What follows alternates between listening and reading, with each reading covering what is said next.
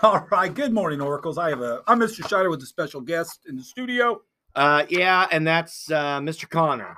And collectively, we, we want to share with you, it is Wednesday, December eighth. The year is twenty twenty-one. Our word of the week is integrity. As I talked about the other day, integrity is, in my opinion, doing the right thing when no one is looking, because I think that's very, very important. So let's begin our day with the Oracle mission.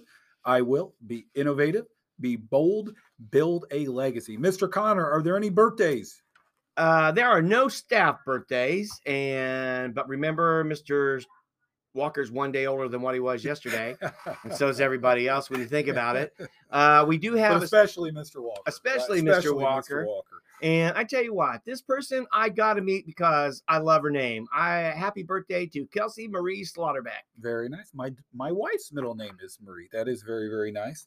Um, our habit number one, we're back to it, being proactive. You are in charge of you. And our riddle, Mister Connor, what is the riddle that we're wrapping up today? Uh, what goes away as soon as you talk about it? What goes away as soon as you talk about it? The answer is silence. Very good. That's deep, Mister Connor. I'm reading a script, kids. It was all spelled out for me. National Elementary Honor Society Food Drive continues through the rest of this week. And uh, Student Council selling candy canes uh, later this week. I believe they're a quarter. I believe you'll be able to order them this week. Um, I'm sure more information has been shared. And also, I was able to see grades one and two, their Christmas program last night. Kudos to the singers from last night and Missus Dennison. It actually was a very, very fun event. Great job.